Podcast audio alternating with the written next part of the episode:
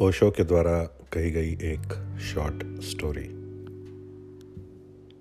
Korea में एक भिक्षुणी स्त्री, एक सन्यासिनी, एक रात एक गाँव में भटकती हुई पहुँची। रास्ता भटक गई थी और जिस गाँव में पहुँचना चाहती थी, वहाँ ना पहुंचकर दूसरे गाँव पहुँच गई। उसने जाकर एक घर का दरवाज़ा खटखटाया। आधी रात थी, दरवाज़ा खुला। लेकिन उस गाँव के लोग दूसरे धर्म को मानते थे। और वह भिक्षुणी दूसरे धर्म की थी।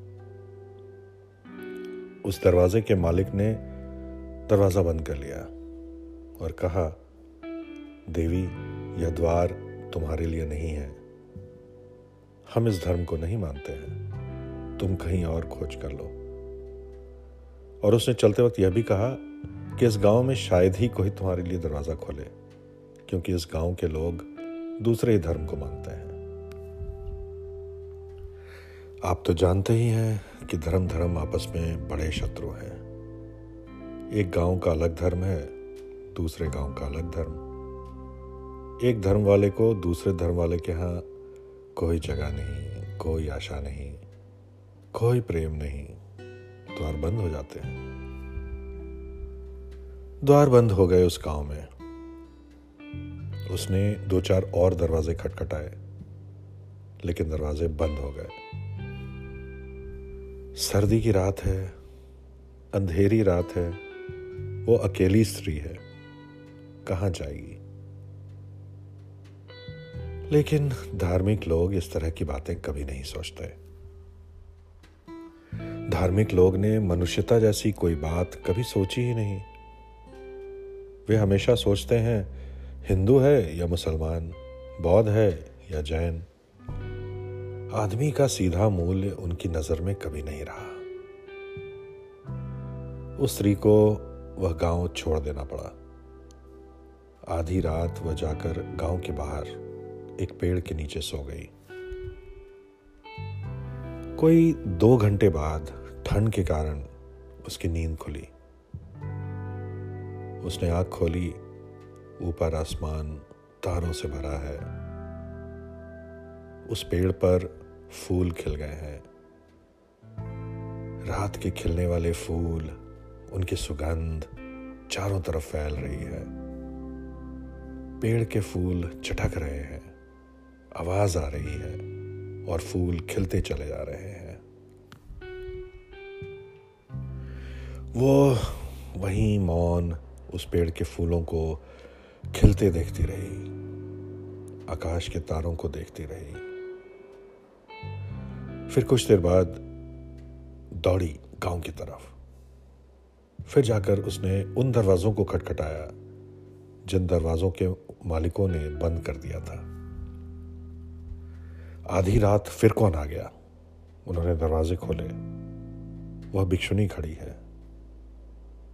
उन्होंने कहा, हमने मना कर दिया था। यह द्वार तुम्हारे लिए नहीं है, फिर दोबारा क्यों आ गई हो? लेकिन उस स्त्री की आँखों से कृतज्ञता के आँसू बह रहे थे। उसने कहा, नहीं, अब द्वार खुलवाने नहीं आई, अब ठहरने नहीं आई, केवल धन्यवाद देने आई हूँ। अगर तुम आज मुझे अपने घर में ठहरा लेते तो रात आकाश के तारे और फूलों का चटक कर खिलना मैं देखने से वंचित रह जाती। मैं सिर्फ़ धन्यवाद देने आई हूँ कि तुम्हारी बड़ी कृपा थी कि तुमने द्वार बंद कर लिया और मैं खुले आकाश के नीचे सो सकी। तुम्हारी बड़ी कृपा थी कि तुमने घर के दीवारों से बचा लिया और खुले आकाश में मुझे भेज दिया। जब तुमने भेजा था, तब मेरे मन को लगा जैसे कैसे बुरे लोग हैं। अब मैं यह कहने आई हूँ कि कैसे भले लोग हैं। इस गाँव में सबको धन्यवाद देने आई हूँ। परमात्मा तुम पर कृपा करे। जैसी तुमने मुझे एक अनुभव की रात दी है, जो आनंद मैंने आज जाना है, जो फूल मैंने आज खिलते देखे हैं जैसे मेरे भीतर ही कुछ चटक गया हो और खिल गया हो। जैसे आज अकेली रात में आकाश के तारे देखे हैं, जैसे मेरे भीतर ही कोई आकाश स्पष्ट हो गया हो और तारे खिल गए हो। मैं उसके लिए धन्यवाद देने आई हूँ। भले लोग हैं तुम्हारे गाँव के। तो परिस्थिति कैसी है, इस पर कुछ निर्भर नहीं करता। हम परिस्थिति को कैसे लेते हैं, इस पर सब कुछ निर्भर करता है। तब तो राह पर पड़े पत्थर भी सीढ़ियाँ बन जाते हैं। और जब हम परिस्थितियों को गलत ढंग से लेने के आदि हो जाते हैं तो मंदिर की सीढ़ियाँ भी पत्थर मालूम पड़ती हैं। तो हम कैसे लेते हैं हमारी देखने की दृष्टि क्या है? हमारी पकड़ क्या है? जीवन का कोण हमारा क्या है? हम कैसे जीवन को लेते हैं और देखते हैं? आशा भर के जीवन को देखें। अगर निराश से जीवन को देखेंगे तो गति नहीं कर सकते। आशा से भरकर जीवन को देखें।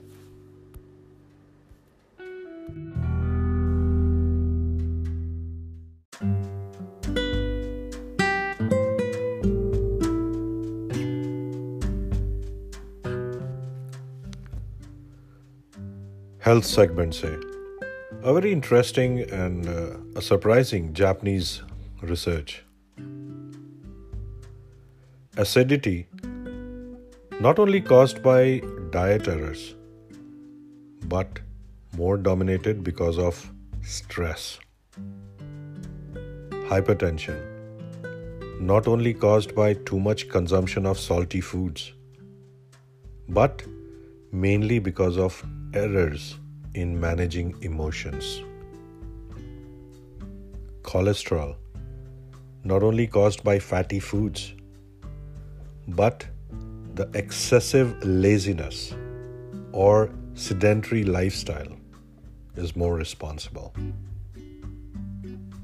Asthma, not only because of the disruption of oxygen supply to lungs, but often sad feelings make lungs unstable.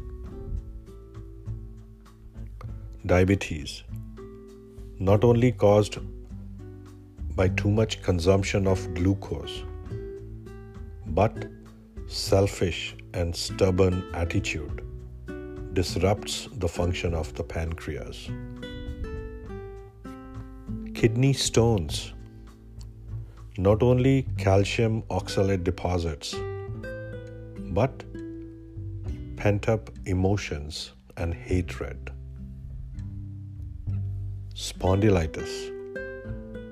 Not only L4, L5, or cervical disorder, but overburdened or too much worries about future.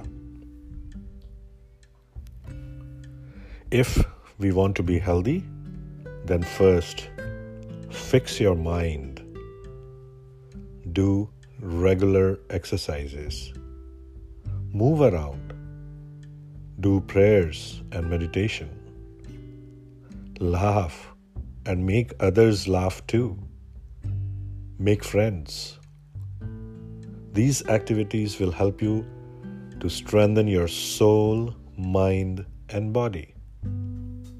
So be healthy and enjoy your life. Now, a very short story about Mullah Nasruddin, one of the very famous characters from Osho.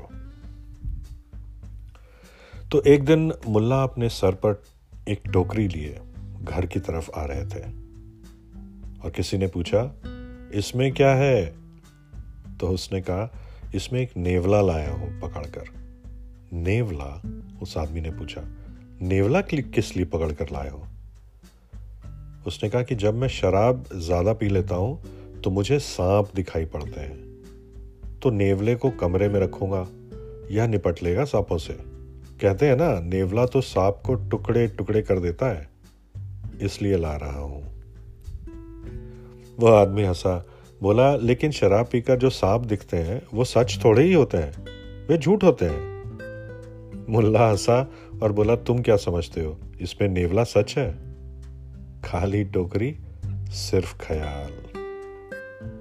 Thank you very much happy father's day